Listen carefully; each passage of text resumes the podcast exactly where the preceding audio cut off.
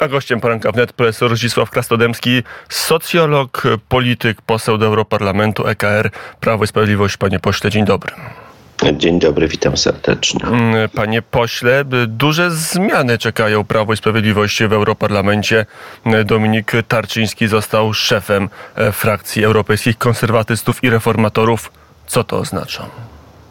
No nie, muszę tutaj y, y, korektę wprowadzić. Delegacji polskiej w grupie KER, tak, teraz wszystko tak, się to ja może wyjaśnię, należy to wyjaśnić, myślę, radiosłuchaczom. No, e, frakcja polityczna oczywiście się składa z różnych delegacji i ona podejmuje, te delegacje podejmują decyzje, oczywiście w porozumieniu z kierownictwem swoich partii, kto jest przewodniczącym EKR-u. W tej chwili przewodniczącym mamy dwóch współprzewodniczących, jest Nicola Procaccini z Fratelli d'Italia, mm, który zastąpił e, Raffaello Fitte, który był, e, który został ministrem do spraw europejskich rządu Polskiego po wyborach włoskich, kiedy Giorgia Meloni utworzyła rząd.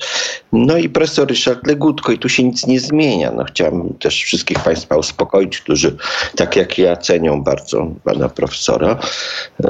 Cały czas się... jest, ale zdaje się, że po, kwiety, po czerwcowych wyborach, po 9 czerwca już nie będzie. Pan profesor Legutko. No to co będzie po wyborach, to jeszcze tak naprawdę wszyscy nie wiemy. Po pierwsze nie ma jeszcze list wy wyborczych Prawa i Sprawiedliwości innych partii również, więc to są na razie wszystko spekulacje. No i nie wiemy, jaki będzie wynik wyborczy. Ale rzeczywiście, no, z tego, co słyszałem, pan profesor zdecydował się, miał kandydować, czy rozważał kandydowanie, ale w tej chwili wygląda na to, że zrezygnował z, z kandydowania. No dodam, że był trzy e, kadencje europosłem no, zajmuje bardzo ważne, ważne funkcje. No, w każdym teraz jest... czas Dominika Tarczyńskiego odchodzi prawdopodobnie, najpewniej odchodzi profesor Ryszard Legutko, nadchodzi Dominik Tarczyński. Jak to odczytywać, panie profesorze? No, wie pan, no, to jeszcze tak powiemy, no, mamy do wyborów, wybory będą, w, jak wiadomo, w czerwcu. W zasadzie parlament kończy swoje, swoją pracę w kwietniu. Ostatnia mm, sesja plenarna jest mm, pod koniec, pod koniec kwietnia, gdzie zresztą będzie przyjęty ten pakt migracyjny słynny. Znaczy, będzie przyjęty, bo zakładam, że będzie większość, dlatego że większość frakcji. No i to jest, no do tego czasu to jest tak, że my jako delegacja to w zasadzie się, no głównie spotykamy się na sesjach plenarnych i tam podejmujemy jakieś decyzje dotyczące głosowania. Czym te decyzje zależą od koordynatorów głównie poszczególnych poszczególnych, y, y, w poszczególnych działach polityki i czasami na spotkaniach delegacji polskiej no, dyskutujemy jeszcze, y, jeżeli są A jakieś sprawy. Teraz ma być inaczej, dla tygodnika sieci Dominik Tarczyński e, mówi wraz z delegacjami państw tworzących EKR rozpoczynamy wspólne działania, które zmienią układ sił w Europie. Pokażemy, że nasza grupa to coś więcej niż tylko frakcja w, Europie, w, Europie, w Parlamencie Europejskim na moment głosowań. Udowodnimy, że jesteśmy poważną siłą europejską, która, która razem prowadzi kampanię w Europie, wspiera się wzajemnie e, w sprawach krajowych. Będziemy też dążyli do powiększenia naszej grupy. To brzmi trochę no, jak myślę, zarzut. to samo Panie redaktorze, myślę, że to samo mógłby powiedzieć e, profesor Legutko i na pewno by się zgodził. Ja również się zgadzam z tymi twierdzeniami. Po pierwsze, jesteśmy już e, poważną grupą. Te wszystkie przewidywania teraz wskazują na to, że nastąpi jednak niestety nie przełomowe, bo Europejska Partia Ludowa pozostanie tam największą, największym ugrupowaniem z takim około 170 paru paru miejsc, a potem będą gdzieś tam socjaliści, socjaliści i demokraci 140, ale już trzecią grupą, no według obecnych oczywiście prognoz wyborczych miałaby być nie EKR, tylko no, ta grupa Tożsamość i Demokracja, 80 parę miejsc i potem mm, y, następna miałaby być EKR. Także te dwie... Ale gdybyście się połączyli, to zapowiada w tym samym wywiadzie Dominik Tarczyński. Pan wyobraża sobie mm, Prawo i Sprawiedliwość w jednej grupie w Europarlamencie z AfD chociażby. No z AfD sobie z trudem wyobrażam. To Dominik znaczy, kiedy Tarczyński sobie nie wyobraża sobie. Czy, czy wyobraża Yy, sobie jak najbardziej? Wyobrażam sobie. Chciałem dodać, że kiedyś, e, nie wiem czy pan redaktor tym pamięta, AfD było w naszej grupie. To była ta pierwsza, pierwsze pokolenie AfD z takimi politykami należącymi do mm, nawet do elity niemieckiej, bo tam był profesor Joachim Starbaty, wybitny ekonomista, profesor ekonomii z Tybingi, Hans Olaf Henkel, który kiedyś był przewodniczył Związkowi Przemysłowców Niemieckich. No parę osób było. Oni potem się ta partia radykalizowała, zmieniała kierownictwo. Dzisiaj jest tak, że jest tam trochę osób rozsądnych, takich, z którymi można współpracować i mm, szczególnie no, w samych Niemczech jest dużo osób, z którymi trudno by nam było pójść. I to jest niestety też zawsze ten problem, no, że mm, no, nie da się tak y, ułożyć tego mm, prosto według y, liczb. Natomiast do tej w EKR-ze obecnie też mamy różne ugrupowania, a więc te Zresztą teraz ta, ta grupa Tożsamość i Demokracja to w zasadzie taki luźny związek różnych partii, które niekoniecznie. Więc wszystko sobie można wyobrazić, no zależy od to tego. To byłaby być może największa grupa w Europarlamencie, tylko. No w tej chwili według tych liczb to byłaby to pod względem liczebności druga po IPP. Pewnie, to jak, jak mówię, to trochę zależy potem od, od, od negocjacji. Myśmy w tej chwili przyjęli pierwszego posła francuskiego z, z tej partii Reconquête, prawda, partii, której przewodniczy Eric Zemmour, ale taką jedną z głównych jest pani Marion e, e, Marszal, Marszal. No i e, z tą partią współpracujemy, ale też no, nie, nie można wykluczyć, że ta zasadzie w tej chwili przedwyborczo to straszy polityką głównie Marine Le Pen, prawda, która w tej chwili już y, jej szanse na bycie kolejnym prezydentem Francji są bardzo, bardzo duże, a myśmy kiedyś z nią rozmawiali, jak pan pamięta. Tak? Były takie rozmowy, zeszły na, na niczym. Y, dlatego, że wybuchła wojna, byliśmy na czymś innym skoncentrowani. Nie, nie powiedziałbym, że na niczym, dlatego że coś zostały pewne, y, pewne kontakty i pewne projekty. Oni się jeszcze bardziej przesunęli w stronę centrum. Na szczęście część prawicy europejskiej, która była zaczadzona trochę Rosją, y, zmieniła swoje zdanie. Może nie tak, bar, nie tak radykalnie, jakbyśmy chcieli, no ale nad tym będziemy pracować, więc to y, polityka wymaga cierpliwości. No, na pewno jest tak, że my musimy dążyć do zmiany w Unii Europejskiej, zmiany polityki, bo ta polityka jest zagrożeniem dla, jest odczuwana przez wiele społeczeństw jako zagrożenie dla dobrobytu i bezpieczeństwa Europy. No stąd mamy te y, protesty rolników, prawda, w całej Europie. O tym jeszcze powiem naszym gościem profesor Zdzisław Krasnodębski, poseł do Europarlamentu, Prawo i Sprawiedliwość, Europejska Frakcja Konserwatystów Reformatorów. Panie profesorze, powiedział pan, że e, tą kadencję Europarlament z przytupem zakończy, bo przyjmując pakt migracyjny, Donald Tusk mówi, że żadnego nielegalnego migranta do Polski nie przyjmie. Jak słowa premiera Tuska e, korelują z ustawodawstwem europejskim? No, myślę, że jak zwykle e, pan e, premier Donald Tusk żongluje słowami, no bo te, te, te osoby, które byśmy mieli przyjąć, a tam jest to zapisane, no to są, to one oczywiście będą podlegały procedurze, procedurze sprawa, sprawdzania w ramach tego paktu, no ale mechanizm relokacji będzie. I to będą zarówno te osoby, które które, bo to jest tak, że wprowadzi się takie centra jakby, prawda, na granicy, gdzie będzie szybki przesiew i sprawdzanie, a pozostałych, y, pozosta, pozostałe osoby no, będą do, dokonywane w pewnych granicach 300 tysięcy relokacji, albo będziemy musieli płacić w sytuacji kryzysowej, no przy czym no, próg kryzysu nie jest do końca, to komisja będzie, w zasadzie państwo, które się czuje pod y, presją migracyjną, no ale wszystkie się czują a teraz pod presją migracyjną Włochy, Hiszpania, Grecja. Więc moim zdaniem to otwiera oczywiście drogę do do tego, że będziemy przynajmniej płacić, prawda, za, za, za tych. Mm, no, Donald Tusk jest znany z tego, że mówi różne rzeczy, których które potem się okazują niezupełnie prawdziwe. Mówiąc A ile, ile byśmy musieli płacić, żeby te słowa Donalda Tuska... 20 tysięcy, 20 tysięcy za, za... No, powstanie będzie taka, taki fundusz, na który państwa będą musieli deklarować, musiały deklarować swoje solidarnościowe mm, poczynania, natomiast jeżeli komisja uzna, że one są niewystarczające, no to będzie nam wkraczać. To są, te, ten pak migracyjny jest dość skomplikowany, bo to jest y, wiele dokumentów, jeszcze część nie została do końca, sprawa na przykład tam odsyłania migrantów, jeszcze nie została do końca uzgodniona. Ale wie pan, jeszcze się zwraca, my mało zwracamy na jeden aspekt y, uwagę tego paktu migracyjnego, że on jak wszystkie inne kryzysowe, ostatnio podjęte decyzje, niesamowicie mocno wzmacnia rolę Komisji Europejskiej.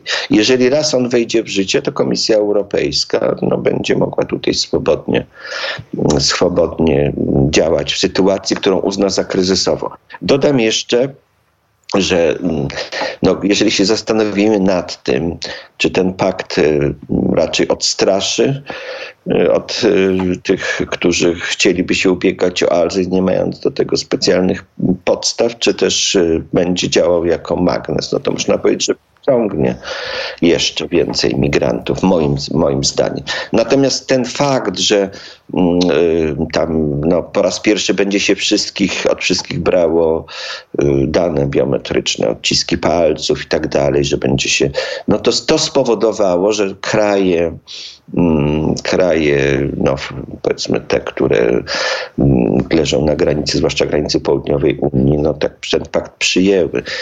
I tam myśmy też pewnie niektóre zapisy, te właśnie o sprawdzaniu, no bo kiedyś nawet nie można było wieku sprawdzać, nie można było odcisków pal, no i tak dalej, prawda?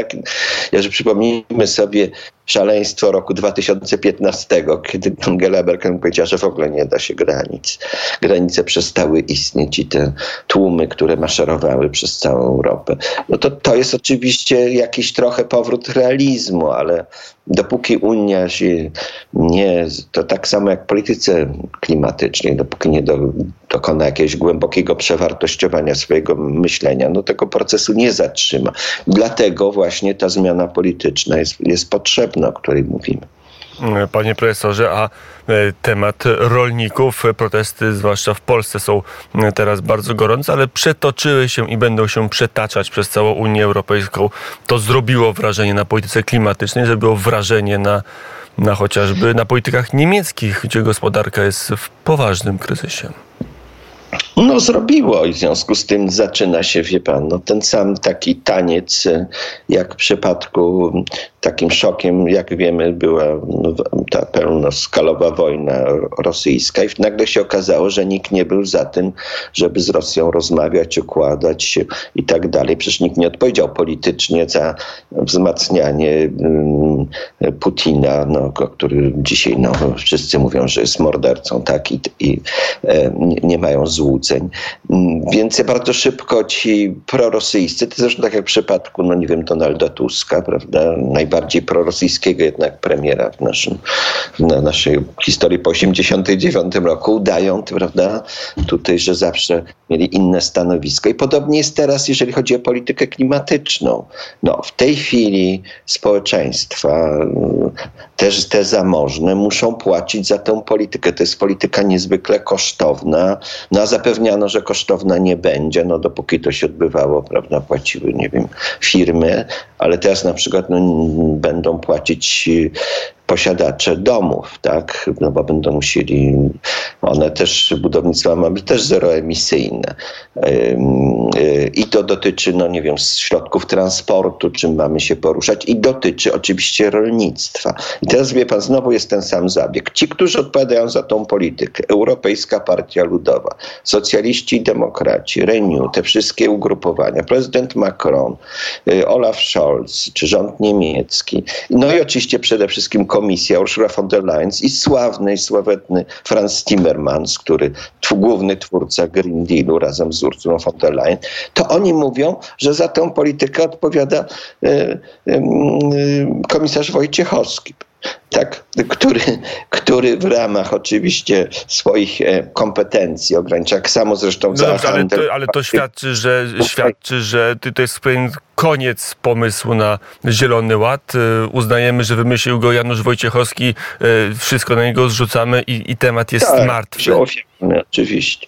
Nie, nie jest koniec, bo oni jednocześnie tam wycofują się z, z pewnych rzeczy. No na przykład ten Ursula von der Leyen mówiła już z tych stosowania nawozów, prawda, tam, nie środków ochronnych, prawda, więc pewnych rzeczy, deklaracji, ale generalnie się nie wycofują, tylko czekają do wyborów. To jest tak samo jak z tymi projektami centralizacji Unii, zniesienia zasady jednomyślności. Nie będzie żadnego, nie zwołają żadnego konwentu teraz, no bo to byłby temat y, y, do kampanii na całym kontynencie europejskim, w wszystkich krajach i wszędzie by ludzie, y, wyborcy by prawdopodobnie poparli mocniej partie odrzucające tej pomysł. Nie tylko, bo to jest temat w Polsce, ale nie jest w Niemczech, nie jest we Francji, nie jest w Hiszpanii, a stałby się tematem.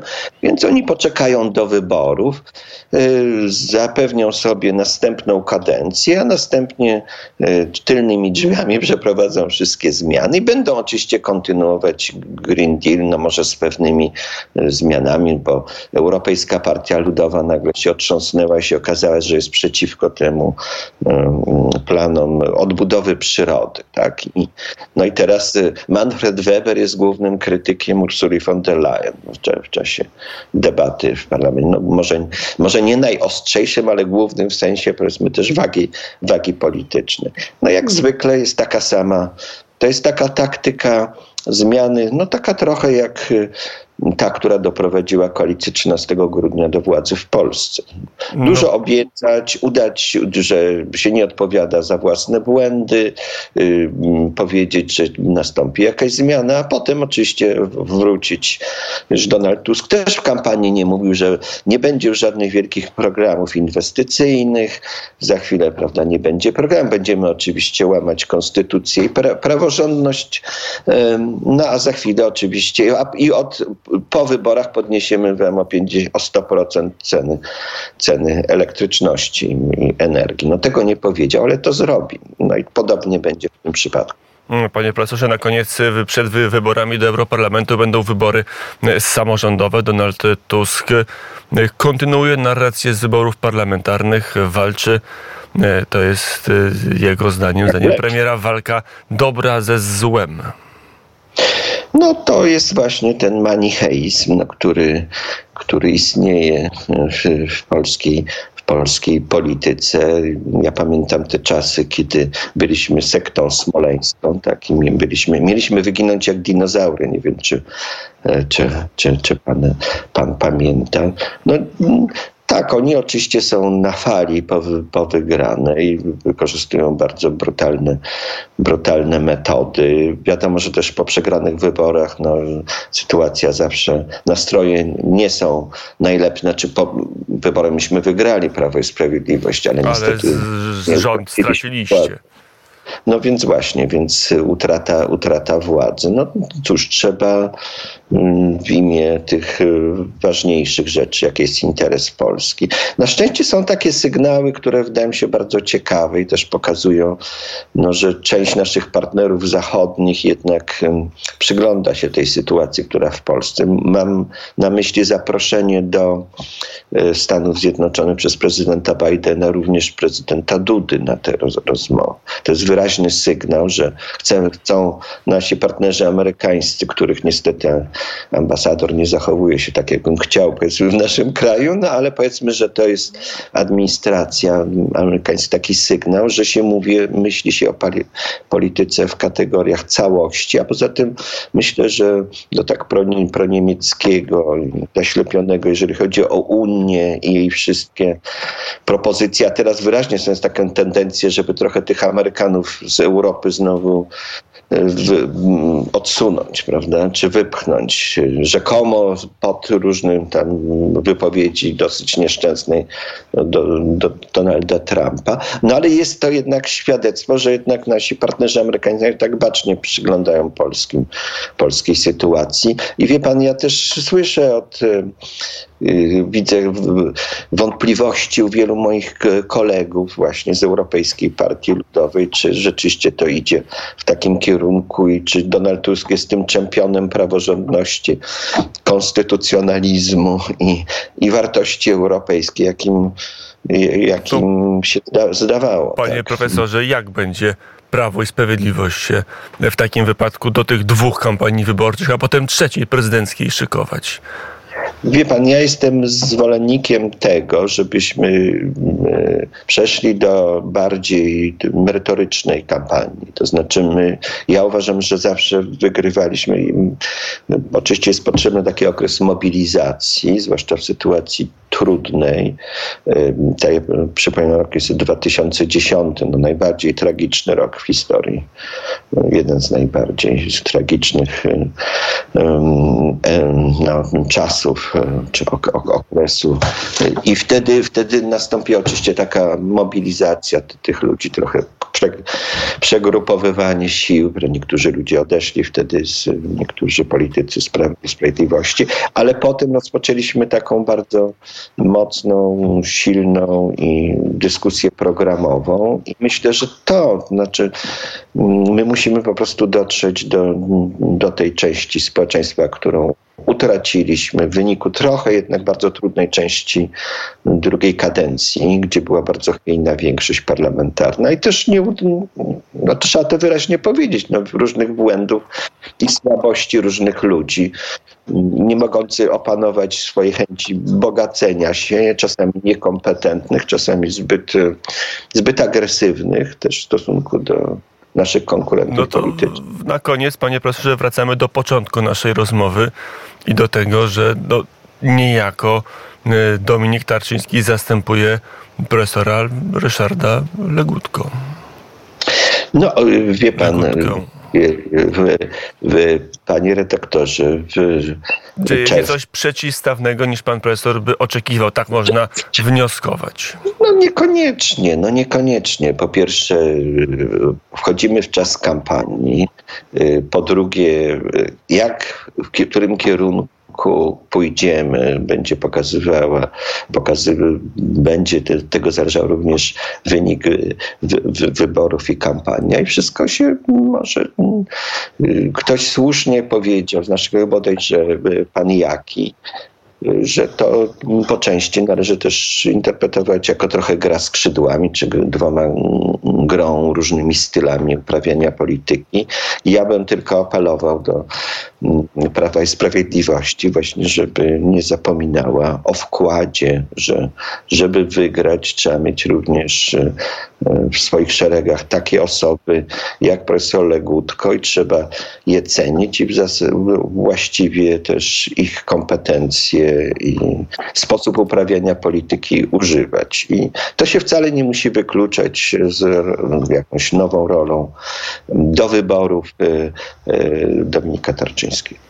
O tym mówił profesor Zdzisław Krasnodębski, który wystartuje w tych wyborach do Europarlamentu, czy nie wystartuje? Panie redaktorze, nie ma jeszcze, jeszcze list y, ja już byłem też przez dwie kadencje europosłem. Jeżeli zostanę zaoferowane mi miejsce, które mm, będzie dla mnie do zaakceptowania, to ja oczywiście jestem gotowy kontynuować, bo to jest tak w Parlamencie Europejskim, dodam, mm, że mm, widzę to na przykład po niektórych posłach y, niemieckich, że oni po, właśnie, że się buduje jakoś wpływy również w komisji, y, łatwiej jest po paru, mm, myślę, że w trzeciej kadencji, gdyby ona była, mógłbym rzeczywiście się przydać trochę, jeżeli by nasza polityka również zmierza do tego, żeby poszerzać swoje wpływy i prowadzić taką politykę, która, która byłaby jednocześnie energiczna i skuteczna, no to, to wtedy się zdecyduje. W innym przypadku oczywiście zajmę się z życiem kontemplatywnym. Ja, panie redaktorze, byłem szczęśliwym człowiekiem, miałem co robić, zanim zostałem europosłem i przypuszczam, że również będzie tak, gdy już nie będę. To jest sygnał polityczny co do swojego startu profesora Zdzisława Krasnodębskiego. Panie profesorze, dziękuję bardzo za rozmowę. Dziękuję bardzo.